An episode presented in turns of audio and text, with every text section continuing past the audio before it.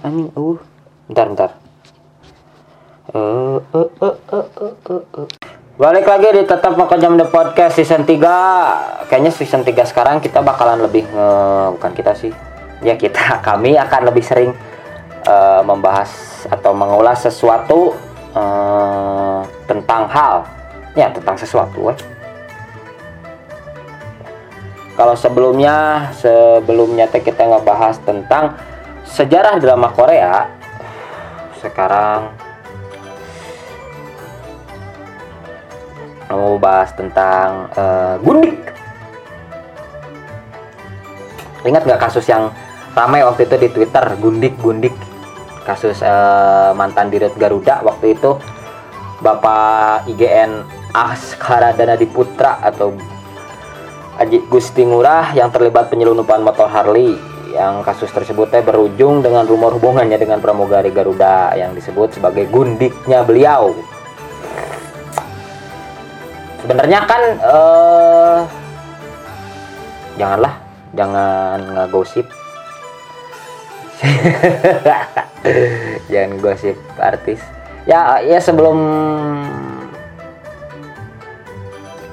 segala jadi eh kalau merujuk pada KBBI atau Kamus Besar Bahasa Indonesia, istilah gundik sendiri teh memiliki dua pengertian. Jadi yang pertama teh adalah istri yang tidak resmi atau selir. Nah, yang keduanya mah perempuan piaraan atau bini gelap. Istilah ini eh, turunan dari kata pergundikan yang berarti ikatan hubungan di luar pernikahan atau perkawinan antara seorang perempuan dengan seorang laki-laki dengan certain reason atau alasan tertentu.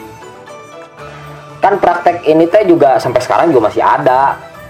Apa yang modern sekarang mah? Pergundikan teh istri siri gitu, udah nggak terdaftar di Kementerian Agama juga atau di Disduk Capil. Dan eh, praktek pergundikan ini populer lah di zaman kolonial. Biasanya yang nikah dengan gundik ini teh yang dianggap sebagai gundik adalah tuan tanah dengan perempuan dari kalangan pribumi tuan tanah di sini eh, orang-orang non pribumi atau warga-warga Belanda kolonial yang ya kebutuhan biologis mungkin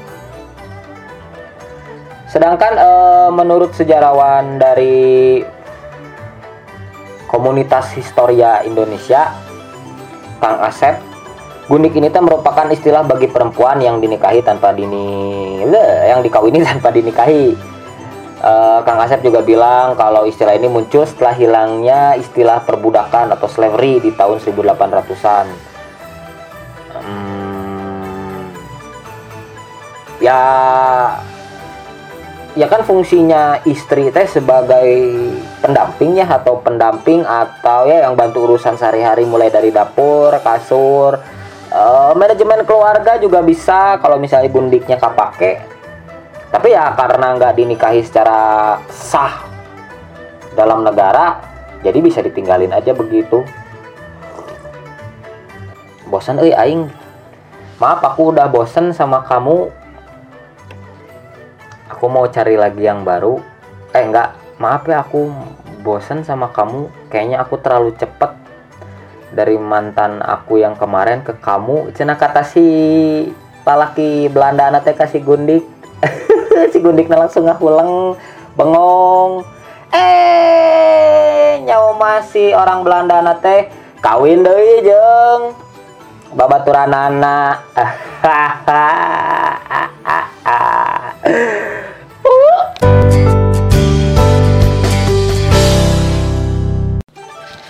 Istilah gundik atau nyai di masa kolonial ini teh menurut yang diterbitkan oleh Departemen Pendidikan Kebudayaan aing naon ngomong naon ya bieu. ya, uh, gundik yang di yang muncul pada KBBI terbitan Balai Bahasa Departemen Pendidikan Kebudayaan pada tahun 89 baik itu nyai, gundik ataupun selir diartikan sama yaitu bini gelap, perempuan piaraan atau istri yang tidak pernah dikawini secara resmi. Menurut seorang penulis sejarah kolonial asal Belanda, Regi Bay, dalam bukunya yang berjudul Nyai dan Pergundikan di Hindia Belanda tahun 2010 ini, uh, Nyai ini tes uh, berasal dari bahasa Bali, di mana penggunaan kata ini teh bersamaan dengan kemunculan perempuan-perempuan Bali yang waktu itu menjadi budak atau gundik orang-orang Eropa di wilayah kependudukan VOC pada abad ke-17. Maksudnya jadi karena banyaknya gundik yang berasal dari Bali, maka istilah nyai pun yang paling common, yang paling sering di yang paling umum digunakan dan berkembang menjadi sebutan gundik-gundik laki-laki untuk orang-orang Eropa. Um, kedua istilah itu kan punya istilah uh, arti yang sama. Jadi menurut Kang Asep sendiri juga yang tadi uh, sejarawan Nyai itu merupakan panggilan untuk gundik, sedangkan gundik ini adalah sebuah istilah yang ya non resmi lah non baku asalnya ayah namanya jadi baku karena sudah ada di KBBI terus waktu abad ke-19 banyak orang Eropa yang menggunakan sebutan-sebutan lain yang memiliki kemiripan untuk merendahkan dan menghina nyai yang biasa uh, disebutnya teh sebagai inland hoster atau pembantu rumah tangga. Sementara para nyai yang dipelihara dalam uh, markas-markas tentara kolonial disebut dengan munci. Ini teh istilah uh, istilah plesetan dari kata monje yang berarti bermulut kecil. Jadi si gundik-gundik ini teh dianggap di barak-barak tentara merupakan perempuan yang penurut. Nggak banyak ngomong nggak nggak suka protes dan akan selalu tunduk pada tuannya. Terus juga ada istilah lain dari gundik atau buk atau wooden buken. Ini teh buk teh kan buku dan bukan teh apa ya kamus. Ya jadi fungsi si gundik sendiri sebagai penerjemah bahasa pribumi. Terus juga ada istilah uh, mebel terus inventaristuk atau bahan inventaris. Jadi si gundik ini teh bisa ditukar tambah atau uh, dijual jadi kayak contohnya teh karena kan dulu gundik-gundik ini tuh buat nemenin pejabat-pejabat Belanda ya kayak tentara kenil, dokter-dokter Belanda, eh, praja-praja Belanda, PNS Belanda gitu yang ditugaskan di daerah terpencil. Terus nanti di sana teh mereka kan tugas nih, terus nikah atau kawin bersama. Iya lah kawin bersama, masa kawin sendiri. Nikah terus eh, nikah yang tanpa nikah tingkah tak resmi ini eh, terus ketika tugas dan jabatannya selesai nanti ditinggalin dan diserahkan ke pejabat baru gitu. Pergundikan di masa kolonial. Ya, sebenarnya sekarang juga banyak sih gundik-gundik ya. Kayak micing dijauhkan aing mun gede milik tong sina miara gundik meningjang anak pamajikan Balik lagi, Gundik di masa kolonial Belanda ini uh, ya sangat masif lah uh, pergerakannya gitu, uh, kegiatan pergundikan ini teh. Uh, di surat kabar The Wirehead tahun 30 Oktober 86, anak ke Tunisian menulis bahwa praktek pergundikan ini menjadi suatu budaya yang diwarisi sejak masa kekuasaan VOC hingga berlanjut ke masa Hindia Belanda. Jadi praktek ini teh merupakan pemecahan masalah dari rasa kesepian yang dialami oleh laki-laki kulit putih Eropa yang tadi saya sebutin, kebutuhan biologis, kebutuhan untuk diakui, kebutuhan untuk didengarkan, kebutuhan untuk dicintai dan lain-lain. Sebenarnya lain kali laki-laki kulit putih Eropa, weda laki-laki pribumi juga butuh, cuman zaman dulu mah mungkin laki-laki kulit putih Eropa ini teh lebih superior lah, lebih banyak uang juga laki-laki Eropa ini membutuhkan pelampiasan seksual di tanah yang jauh dari negaranya. Jadi makanya uh, balik lagi kalau nyainya bagus, si nyai tersebut nggak akan menjadi hanya sekedar teman tidur, tapi juga ngurusin rumah tangga. Terus buat laki-laki Eropa yang waktu itu miara gundik atau nyai dipandang bisa mendatangkan sisi keuntungan daripada menikah secara resmi dengan perempuan Eropa. Karena ya itu tadi bisa ditinggalkan dan diperlakukan sesuka hati. Kehadiran gundik juga bisa mengajari tentang kebudayaan baik dalam bidang bahasa atau tata krama hingga adat istiadat di daerah-daerah setempat bagi para laki-laki Eropa yang sedang bekerja di tanah Indonesia. Jadi banyak sih uh, fungsinya si gundik ini teh. Terus juga kasihan aja gitu saya emang ngebayangin kalau jadi gundik gitu untuk si perempuannya. Karena kehidupan menjadi seorang gundik teh tetap pilu gitu kesian karena si nyai teh nggak punya hak untuk memiliki apa pun gitu kadang hak atas anaknya pun kadang hilang gitu karena iya karena tidak dinikahi secara sah terus hmm, terus ditinggalin tanpa bantuan dalam bentuk apa pun apalagi sama kalangan tentara waktu itu. Cuma banyak dari nyai-nyai yang di uh, disugema ke naon atunya disugema dibahagiakan oleh eh, laki-laki uh, kulit putih Eropa di Indonesia. Kayak cerita tentang uh, Kopral Kenil waktu itu Piet Skolte yang amat senang karena uh, dia pengen buru-buru pulang buat nyarihin gajinya kepada Gemini istrinya Gundi. Waktu itu sekarang udah jadi istrinya. Jadi pas uh, nyampe rumah teh Kopral Piet ini teh langsung uh, ketemu Gemini langsung duduk sambil malu-malu. Pak Kopral langsung ngasih uang gajiannya ke Bu Gemini dan Bu Gemini pun bingung gitu uang ini teh harus saya apakan ya layaknya seorang layaknya seorang istri uh, si uang ini dipakai untuk belanja keperluan sehari-hari. Karena saya mah hanya butuh beberapa sen saja untuk beli tembakau dan kertasnya begitu.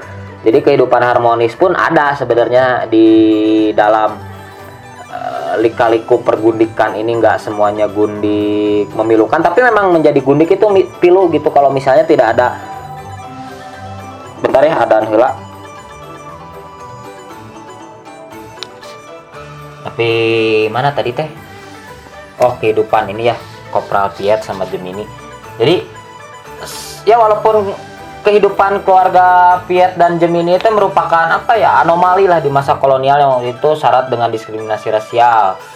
E, di tengah banyaknya perlakuan buruk dan sewenang-wenang pria kulit putih kepada para gundik mereka Piet malah menganggap dan memperlakukan Gemini murni sebagaimana seorang istri. E, sejak awal pun e, Kopral Piet nggak pernah menganggap Gemini sebagai gundik yang tugasnya hanya semata sebagai teman tidur. Gitu jadi rasa cinta dan hormat ini teh membuat Piet rela melindungi Gemini. Waktu itu Gemini pernah ditipu oleh lintah darat sampai berutang seribu golden bahkan Piet uh, pengen nyelesain masalah utang piutang itu sama sambil ngingetin agar Gemini nggak melakukan lagi uh, kesalahan serupa di kemudian harinya keberanian para kulit eh keberanian orang-orang kulit putih juga selain Kopral Piet ada lagi uh, oh ya penulis uh, Willem Walraven Willem Walraven ini teh memutuskan untuk menikahi gundiknya waktu itu uh, namanya Itih kepada teman-temannya Itih diperkenalkan sebagai istri dia nggak peduli mayoritas orang Belanda di Indonesia waktu itu memilih untuk menyebutkan menyembunyikan gundik ngumpetin gundik mereka karena malu sama seperti Kopral Pierre, pernikahan Walraven dan Iti juga dijalani dengan rasa hormat, penghargaan, kesetaraan, cinta, kesempurnaan, dan lain-lainnya. Yang ya menurut banyak orang juga si orang-orang ya, si laki-laki Belanda ini teh punya keberanian untuk menikahi pasangan pribumi karena uh, ya waktu itu adalah sesuatu yang aneh gitu anomali. Menurut Regi Bey dalam Nyai dan Pergundikan di Hindia Belanda menulis bahwa mereka yang menantang puncak hipokrisi kolonial bahwa seorang laki-laki Eropa boleh memanfaatkan perempuan pribumi untuk sementara namun tak boleh menjalin hubungan kekal dengannya tapi tidak dengan kedua orang tersebut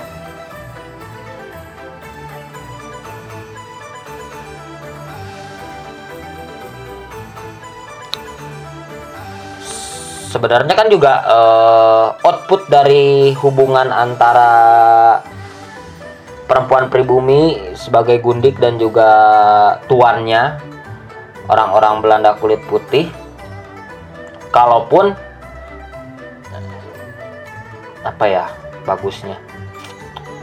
Ya kalau si hubungan ini lebih dari sekedar gundik dan bos sebenarnya sangat menguntungkan untuk para uh, perempuan pribumi. Karena perempuan pribumi ini teh belajar bahasa Belanda terus tahu tentang pengetahuan-pengetahuan di benua barat terus memperoleh status juga. Kayak hmm, apa ya yang gampang ya? Oh iya Nyai Ontosoro di novelnya Bumi Manusia punya almarhum Pramudia Ananta ya walaupun tidak dinikahi tapi uh, Nyai Ontosoro itu kan bukan orang yang sekolah gitu bahkan tidak mengenyam SR tapi dia bisa mengelola perkebunan bisa mengelola peternakan dan uh, hasil bumi lainnya yang dimiliki oleh suaminya. Dan juga lancar berbahasa Belanda bahkan uh, Nyai Ontosoro sempat uh, sempat menertawakan uh, sempat menertawakan Mingke karena uh, Mingke bingung kok ada nyai se setegak ini gitu. Uh, daripada nyai-nyai yang biasanya dia temui karena sering di disiksa. Uh, terus apa lagi ya? Ya banyak lah orang-orang yang orang-orang yang orang-orang kulit putih yang yang menganggap Gundik sebagai istrinya bahkan ada yang menikahinya dan lain-lain secara sah. Istilah Gundik di masa sekarang apa ya? Ya itu meren istri siri karena belum ada lagi gitu. Apa so pelakor? Tapi dah pelakor masuk nggak ya? Karena kan si si orang Belanda ini teh kan biasanya istrinya di Belanda terus dia kerja ke Indonesia terus butuh menyalurkan biologis tapi blag. Jadi dia mempersunting gundik. Tapi dah intensi gundiknya kepada orang kulit putih juga bukan untuk merebut. Ya nggak tahu mungkin bisalah meren masuk pelakor tinggal ya pokoknya mah kasarnya mah simpanan makanya makanya apa ya eh pilu gitu kesian nggak nggak bisa gitu ngebayangin posisinya yang serba salah. Udah mah di kalangan orang Belanda nggak diterima di pribuminya dianggap eh, pengkhianat. Nggak dapat hak waris terus seringnya dijadikan budak dan nasib ke depannya juga luntang lantung apa ya film yang ngebahas tentang Nyai Gundik teh? Kalau nggak salah ada filmnya Mas Gari Nugroho itu pak tahun berapa? Ya bisalah menjadi referensi kalian siapa tahu pengen eh siapa tahu penasaran pengen tahu gitu gimana sih Gundik atau Nyai ini? E, banyak kan dari anak-anak pernikahan antara perempuan pribumi dengan pria kulit putih ini teh disebut sebagai Indo.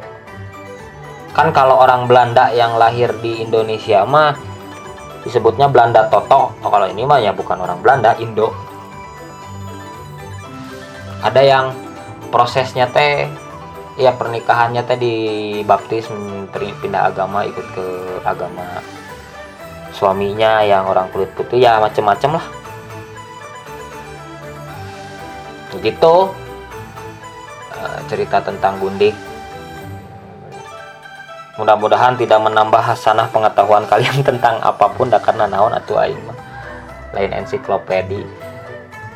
Cuma I'm just a man who don't know to spend some time for anything beside uh, working praying sleeping dan gitu-gitu gitu-gitu teh gigitaran ngopi. Eh kokok dah tuh bisa uh kalau daing bungu blag haram. Anyway terima kasih telah mendengarkan uh, podcast ini. Tetap akan the podcast season 3 eh, episode membahas gundik Eh, terima kasih sudah mendengarkan hingga detik-detik terakhir ini. Buat teman-teman yang masih menghadapi uh, eh, PSBB atau physical distancingnya, social distancing, tetap semangat. Mudah-mudahan COVID ini segera selesai dan kita tidak akan menghadapi dengan normal yang baru, tapi normal yang kemarin-kemarin, yang normal yang enak. Tetap semangat, tetap tetap berjuang selamat beraktivitas kembali beraktivitas untuk istirahat beraktivitas untuk bekerja beraktivitas untuk tidur dan lain-lain. Kami dari Tetap Makanyam Corporation Tetap Makanyam The Podcast pamit undur diri sampai berjumpa di episode selanjutnya. Bye